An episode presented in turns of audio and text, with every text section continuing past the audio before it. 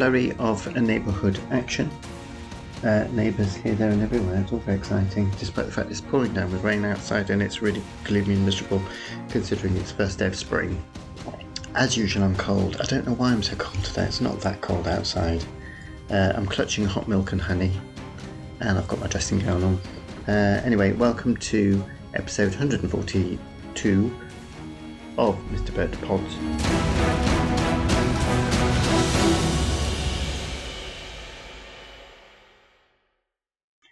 Uh, and the neighbours have all gone in. Yeah, so I thought two doors down they were building a um, uh, an extension in the basement, but I don't think they are. I think they're just doing things that are taking a very long time, That seems to always happen in this road. They have actually done something to a wall uh, on the extension the other way. Uh, that's as exciting as that's got. So, um, yes, no, I've had a very busy week, and uh, I've got some new listeners again. Uh, I've got the American contingent, uh, Auntie Mame, uh, more of which are on. And uh, I started today my week with, um, well, it was a bit of a faff actually because uh, it's all got very complicated. But I've got to go and see. I've got to have a minor thing done at the hospital, and needless to say, it's all got very complicated. So that uh, made my morning quite difficult. But for some strange reason, I went for uh, yoga for dancers. Now, anybody who has seen me dance, uh, I'm referring to Miss Short in particular, uh, knows I am not not a graceful dancer. Uh, I have been described by my mother-in-law once as looking as if I had a bee's nest in my head. Um, I don't know why. I'm I'm very rigid as a dancer. I like counting. One, two, three, four. One, two, three, four. Um, mindfulness and losing myself in the moment is just not something that me and my body do when there is music. Um, so why on earth I picked yoga for dancers? What was going on through my head? I don't know. Anyway, turns out it was quite good. Uh, there was lots of balancing on one foot, which I liked, and uh, there's lots of things I couldn't do, obviously. And uh, school's out, there's going to be lots of people walking backwards and forwards. Um, it wasn't as horrific as I thought it was going to be. Uh, and I actually felt quite pleased with myself when I got to the end of it. Not that I managed to do, I managed to do about 80% of it. There's just cars going backwards and forwards like nobody's business. And um, yeah, and that was that. And then I went for a run and I did a bit of a different route. Uh, and now I'm feeling very tired. So on Friday, I've got um, a mole, little mole thing on the side of my face that I went to the doctor about ages ago. They said it was fine, just keep an eye on it, and recently it's changed. Um, so I thought I'd better go back to the doctor, and I rang the doctor thinking I was going to have to wait about six months to get an appointment, and they literally gave me an appointment uh, within 40 minutes of my phone call. So I got straight round to the doctor. It's just bizarre. I don't know. It's just bizarre. Um, they said can't say it's not cancerous, doesn't think it is, but going to send me off to the hospital because that's the only way to do it. So I got an appointment. They sent the letter off there and then, and then I got a, everything comes through on your bloody mobile phone now. It just drives me mad. I got a text this morning from the doctor with a link uh, to the letter, and then of course, lo and behold, uh, the appointment is the day of the day that we go on holiday. So it then gives a phone number. Uh, I rang the, to change your appointment. I rang that. Then there's a very urgent voice saying, if you've got access to the internet, do not use this number. This is only for people with who do not have access to the internet. Go to the internet now. So I went to the internet now, and um, that was just a palaver. Uh, there's no other word for it. I tried to cancel, and um, lots of children walking past. I tried to cancel, and um, the options were, I think, the appointments were like every ten minutes, uh, all on the day of the day they'd given me, or the next day, and that was it. No other choice. Despite the fact when I'd cancelled it, I said uh, I'd cancel it because I was on holiday, so obviously I wasn't going to be able to go the next day either. so I got cross with that. So I thought, well, I'm going to ring them up. I don't care if they say you cannot can't use that phone number. Rang them up. Nobody said anything about having to use the internet. He person at the end who sounded very odd said to um, I had to contact my GP as he couldn't do anything about it. So uh, the only good side of all this was all my phone calls went through quite quickly. So then phoned the GP uh, to be told they couldn't do anything about changing it. I had to go through the hospital. So uh, that's a very long story that I'm really making quite short. And then uh, I said, "Well, can can you give me a number for the hospital?" No. Right. Okay. So I looked at the website. I don't know how anybody. Well, if you haven't got the internet, I don't know how you manage. If you haven't got a mobile phone, I just don't know how you manage. If you're uh, if you've got any problems with anything, I just don't know how you manage. Um, I looked up the relevant department of dermatology on the website, found a number to contact them, rang that, no one answered. Then just below that, hidden, I saw um, if you need to change or cancel an appointment, ring this number. So I rang this number and I got through to the hospital appointment desk, which is the number I should have just been given uh, from the word go, and then I wouldn't have had any problem. And then they changed it. Said uh, I said, "Oh, that's all done. Is that don't need anything else? No paperwork from you? No, no, no. Everything done." Lo and behold, I then get a text on my mobile uh, saying, "Log into this account." So um, I had to then create another account with something or other, which took me into the hospital's appointments account, uh, where I then had to confirm that I was definitely going to the appointment. Basically, all the doctor had to do, and I'm going to write and suggest this, they just had to write that phone number on the bottom of uh, the referral letter uh, to say if you can't go, you need to cancel, please ring the hospital um, uh, appointment line. It's just ridiculous. And honestly, if I'd I could imagine people just giving up and not even, you know, not going to their appointments, uh, which, you know, potentially just leads to disaster. So, anyway, that's all sorted. I mean, I'm, I'm moaning about this. It's so minor. Uh, but, you know, you just know if you can't get the details right, the rest, everything else is just going to be a complete nightmare. Uh, so my heart goes out to everybody who's having to deal with the NHS bureaucracy on a large scale. So that was morning. Uh, that's all sorted out. So I'm now going. I mean, it's just obviously some sort of a walk-in clinic that they just have appointments every ten minutes every single day. Nothing complicated. Uh, but I shall be writing to them in a nice way. So that was this morning, and then uh, what did I do last week?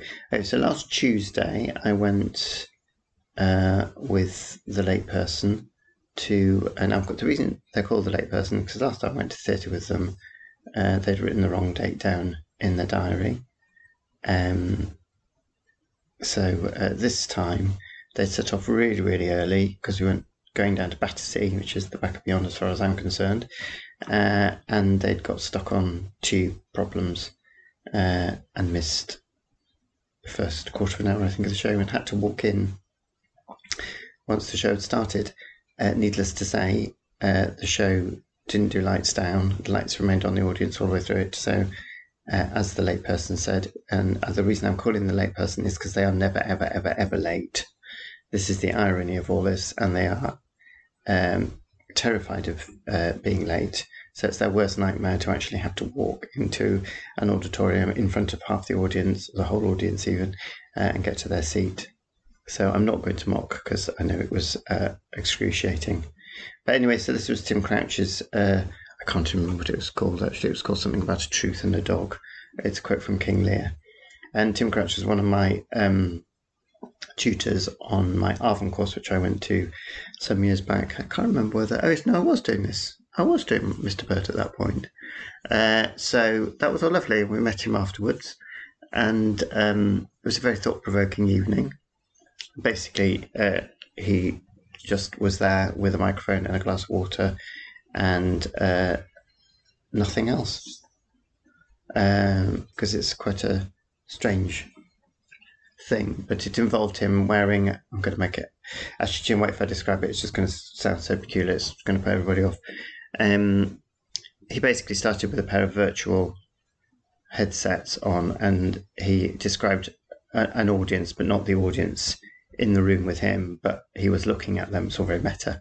Uh, an audience getting ready for a production of King Lear and then he sort of became the fool in the production and then it was also it was sort of um, structured like a stand-up routine um, i'm making it sound really pretentious and dreadful it's not it wasn't. It was very good. It was very thought-provoking. Um, and uh, yes and it was lovely seeing him afterwards so that was all good. And then um, what else? So that was tuesday. Uh, and that was a palaver getting to Battersea and back we were going there again in a hurry. Then Wednesday was an absolute joy because it was tube strike. Um, so there was a suggestion. I've never ever asked because the, the theatres will do taxis. I've never asked for taxi before because usually there's been a, a tube running, you know, like just the odd train will go past and then thousands of people get on it. Um, someone suggested I get a taxi. I was quite happy about that. Uh, taxi was booked. Uh, so I had a, it was matinee day, so um, you can all tell this is going to be a complicated story. The taxi turned up about five minutes early, which was lovely. Off we went.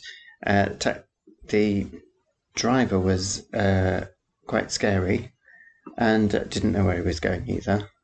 Uh, this was Addison Lee, and um, eventually we got nearish, nearish the theatre. Well, at least we got to the West End, and we just sat with these traffic lights going uh, red, green, red, green, red, green, red, green, and not moving. And I thought something's going on here. And I realised we were trying to turn right, and the whole road to the right was completely chock a block. And basically, we were never going to move ever again. So I said, "Can I get out?" And he said, "Yes, that's fine." He then changed his route and went straight ahead. And I walked into the theatre. I wasn't horrendously late. I was late, but it was fine. Uh, well, it wasn't after the performance started, let's put it that way. So that was all exciting. And then, just to add to that excitement, come the end of the show when my other taxi was booked, this is uh, quarter to 10 in the evening, um, the company manager who'd booked the taxi just kept getting messages saying, uh, there's been a delay with the taxi, there's been a delay, been a delay, apologies, apologies, apologies. In the end, after about an hour, I just said, just cancel it. It's fine. Uh, it was raining, of course, needless to say.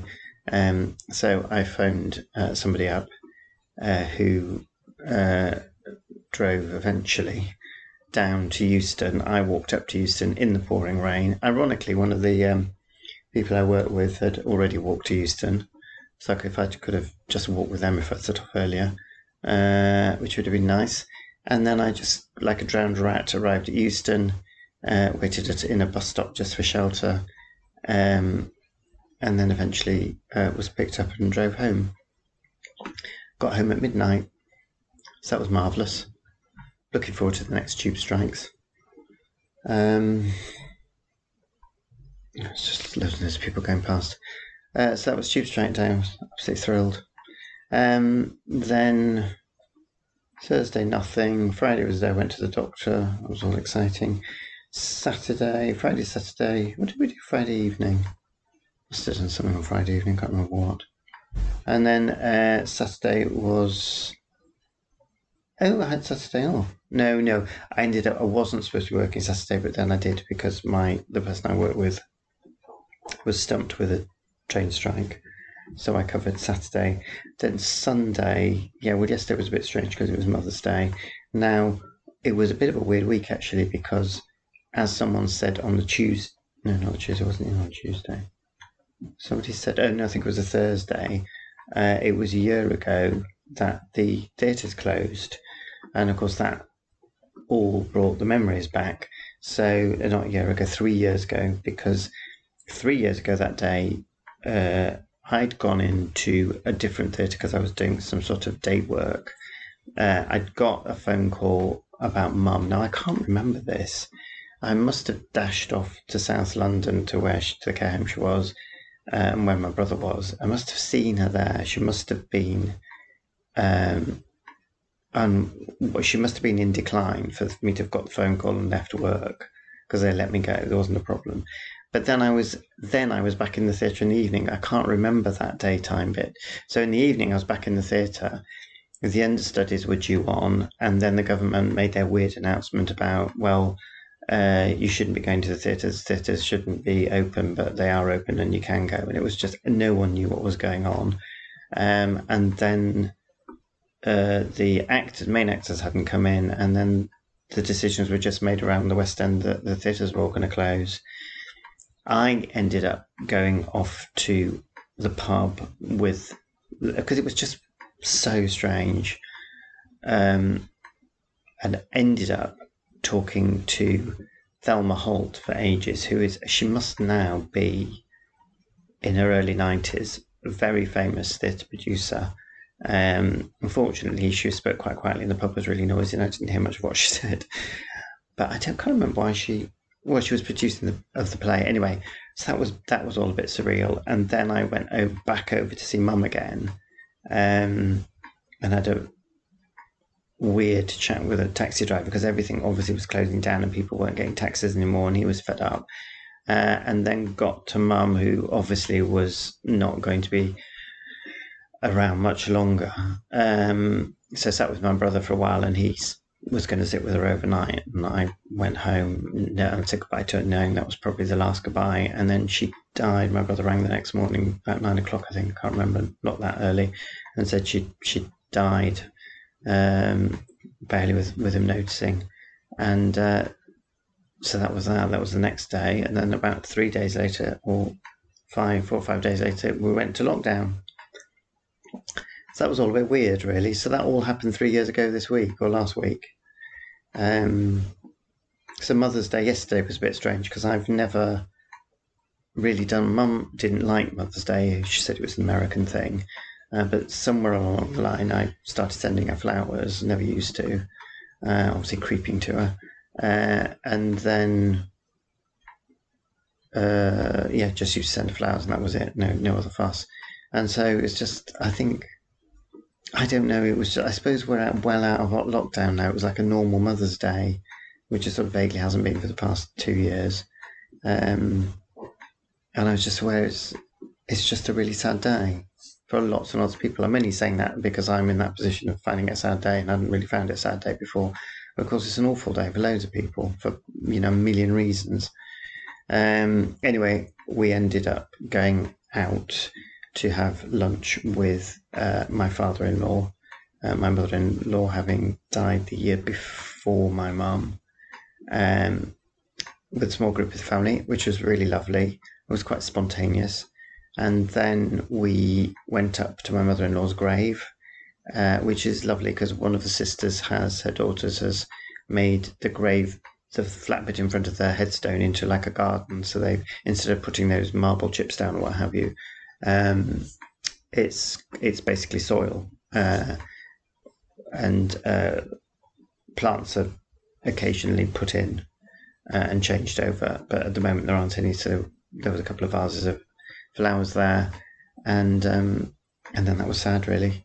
And then um, and then we went back to my father-in-law's house for tea, uh, watched some television, and uh, then came home. So it was a bit of an odd day yesterday, I have to say, um, but it was all right. It's just to do with the sun being out today, as it's the first day of spring. But uh, we've just got rain. It's a Cadent Your Gas Network van going by. How exciting! So yeah, so that's been two Cadent Your Gas Network vans going by. It's even more exciting. So yes, so that's been the week. So it's been very busy then um, I need to give a shout out to uh, Auntie Mame. Uh, Auntie Mame's American and has just discovered podcasts. I mean, how long? How long has that taken? Uh, and um, obviously, I put it straight onto mine. I'm not sure they've heard my voice before. Actually, it's very English. There was some comment sent on Instagram messaging about the fact that uh, my incandescent with rage is uh, very understated. Whereas where they're, when they're incandescent with rain, it, with rage, it's basically um, a torrent of uh, volcanic anger. So um, yeah, Uh, oh, and Friday night watched a lovely film which I'm going to thoroughly recommend. In The Guardian, there is a series of articles called My Hidden Gem, and it's people who just recommend films that have been overlooked. And it's very useful for finding a decent film when you don't know what to watch. This is a Netflix film called Blue Jay.